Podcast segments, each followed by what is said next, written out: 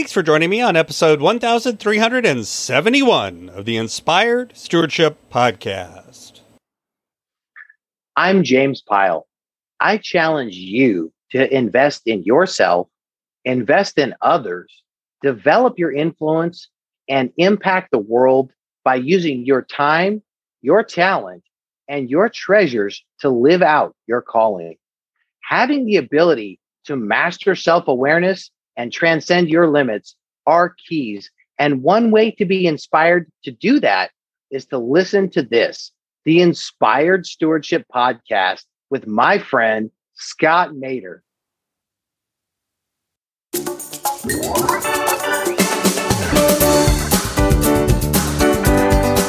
What the community of faith could be is blessed that it, in a community that includes peacemakers, Blessed is the community that makes room for the meek, for those that hunger and thirst after righteousness, for those poor in spirit. Blessed is the community that finds space for those who mourn. Blessed is the community that knows persecution in, is inevitable and still. Welcome and thank you for joining us on the Inspired Stewardship Podcast. If you truly desire to become the person who God wants you to be, then you must learn to use your time your talent, and your treasures for your true calling.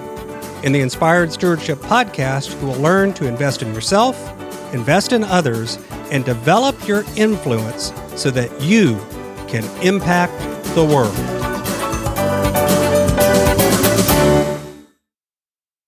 In today's spiritual foundation episode, I talk about Revelation chapter 7 verses 9 through 17 and Matthew chapter 5 verses 1 through 12. I share how we are challenged to be able to put on the elements of faith. And I also talk about how the challenge of the elements of faith are what make us live in fellowship with each other and with Christ. Revelation chapter 7 verses 9 through 17 says, After this I looked and there was a great multitude that no one could count from every nation, from all tribes and peoples and languages, standing before the throne and before the Lamb, robed in white with palm branches in their hands. They cried out in a loud voice, saying, Salvation belongs to our God who is seated on the throne and to the Lamb. And all the angels stood around the throne and around the elders and the four living creatures, and they fell on their faces before the throne and worshipped God, singing, Amen. Blessing and glory and wisdom and thanksgiving and honor and power and might be to our God forever and ever. Amen. Then one of the elders addressed me, saying, who are these robed in white, and where have they come from? I said to him, Sir, you are the one that knows. Then he said to me, These are they who come out of the great ordeal. They have washed their robes and made them white in the blood of the Lamb. For this reason, they are before the throne of God and worship him day and night within his temple, and the one who is seated on the throne will shelter them. They will hunger no more and thirst no more. The sun will not strike them, nor any scorching heat. For the Lamb at the center of the throne will be their shepherd, and he will guide them to springs of the water of life, and God will wipe away every tear from their eyes.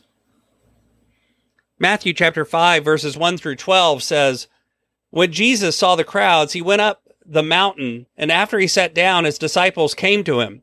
Then he began to speak and taught them, saying, Blessed are the poor in spirit, for theirs is the kingdom of heaven. Blessed are those who mourn, for they will be comforted. Blessed are the meek, for they will inherit the earth. Blessed are those who hunger and thirst for righteousness, for they will be fulfilled. Blessed are the merciful, for they will receive mercy. Blessed are the pure in heart, for they will see God. Blessed are the peacemakers, for they will be called children of God. Blessed are those who persecuted for righteousness' sake, for theirs is the kingdom of heaven. Blessed are you when people revile you and persecute you and utter all kinds of evil against you falsely on my account. Rejoice and be glad, for your reward is great in heaven. For in the same way they persecuted the prophets who were before you. Starting with the Revelation text, that this, which begins the text, is the numbering of the saved, or sometimes called the numbering of the sealed, from the 12 tribes of Israel, which comes from Revelation chapter 7, verses 1 through 8, right before this. It's a counting of the 144,000. And sometimes you will hear people say that's the only people allowed or elected to be in heaven. There's 144,000 people and that's it. And so you have to pay attention. You have to make sure you've earned your spot to be one of those. But if you start with verse 9 of chapter 7, where we started today, it says a great multitude that no one could count. I'm pretty sure that's got to be more than 144,000, right? And then the elder asked, who are these? Did he not know? Is this some sort of literary device or something to test John? Is it a way of starting a conversation? Who are these folks? And it says that these are the folks who have found their way into the kingdom. And they're described as people from every nation, from all tribes, all peoples, all languages. See, a couple of Sundays ago, we had All Saints Sunday, and it's recognizing the saints that went before us. And in this description, this is what the body of Christ looks like. It, it looks like us, but not the us as we are today, but as the us we could be. Not like the church as it often appears today, where everyone looks the same and acts the same and wants everyone to be the same, but rather a church that represents the beloved community that celebrates diversity of every kind that reflects the tapestry of the world in which we live. This is an amazing picture and a powerful hope that the church that makes it into the kingdom, the church that stands before the throne is the church as it is united in total, not divided into pieces like we see it today. But it's clear from this passage as well that getting there isn't easy. There's a lot to overcome, a lot of prejudice, a lot of injustice, a lot of things that the church does itself that fights against this ideal. It's not a walk in the park. There's some effort, some struggle, some tribulation to get there.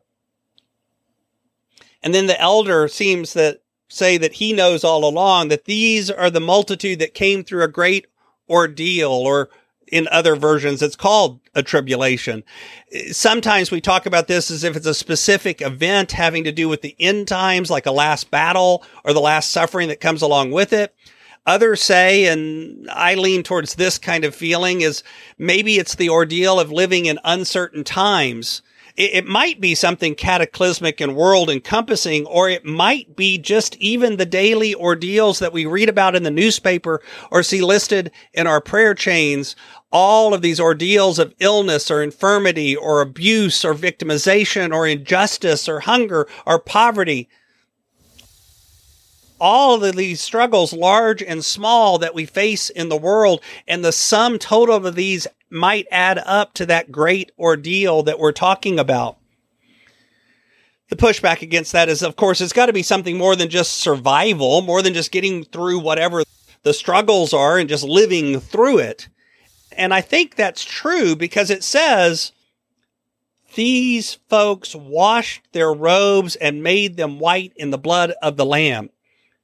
Obviously, that's not meant literally because you can't take something white and soak it in blood and make it white. You, you can't make something white by so, soaking it in blood. But blood in the Bible is usually referencing life or a sacrifice.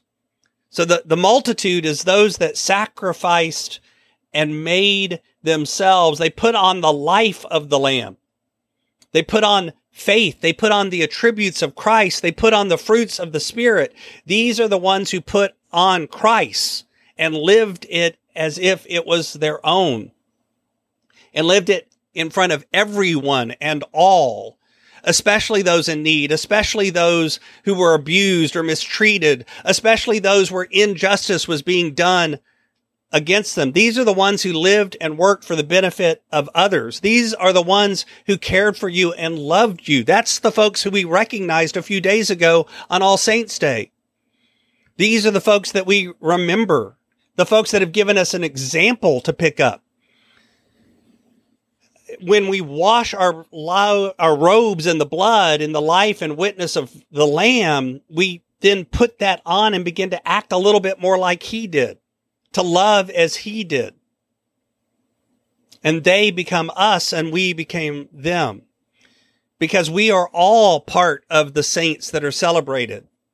We are all children, but we're children who are called to look a little more like God, to purify ourselves a little bit more, to be something different. And I think the, the passage from Matthew begins to call us out a little bit. What that does that look like? What does it look like to be a saint of the church and walk in the life of Jesus, to put on the blood and the life of the Lamb?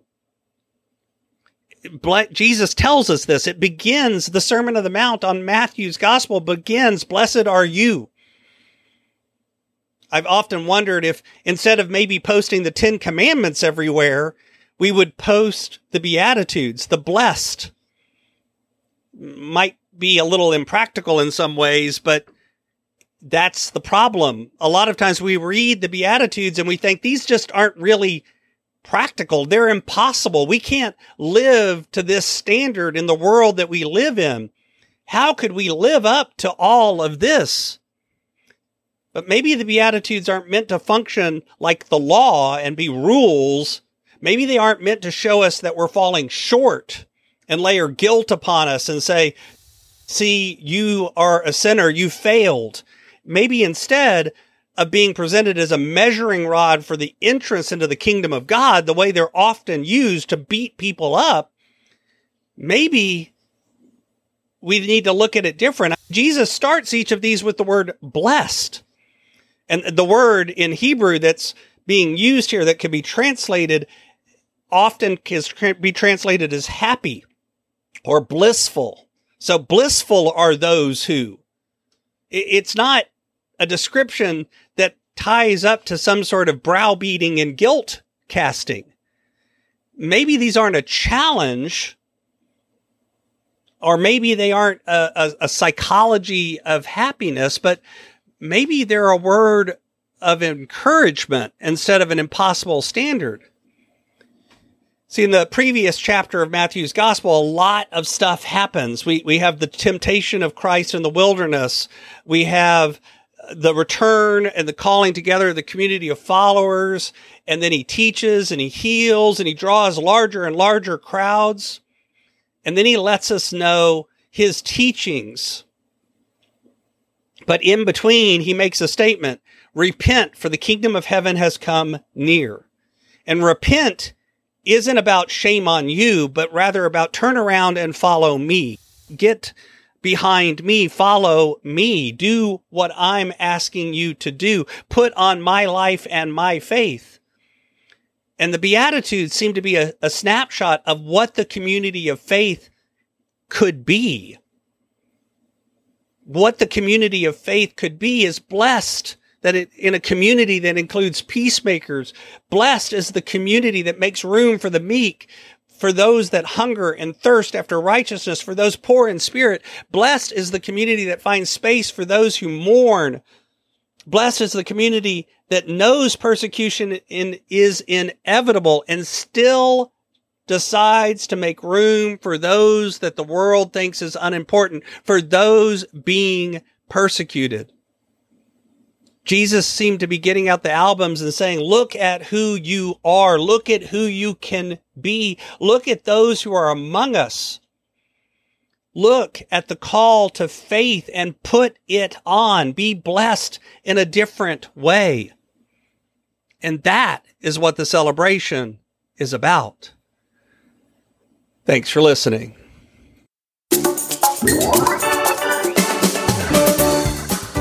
Thanks so much for listening to the Inspired Stewardship Podcast.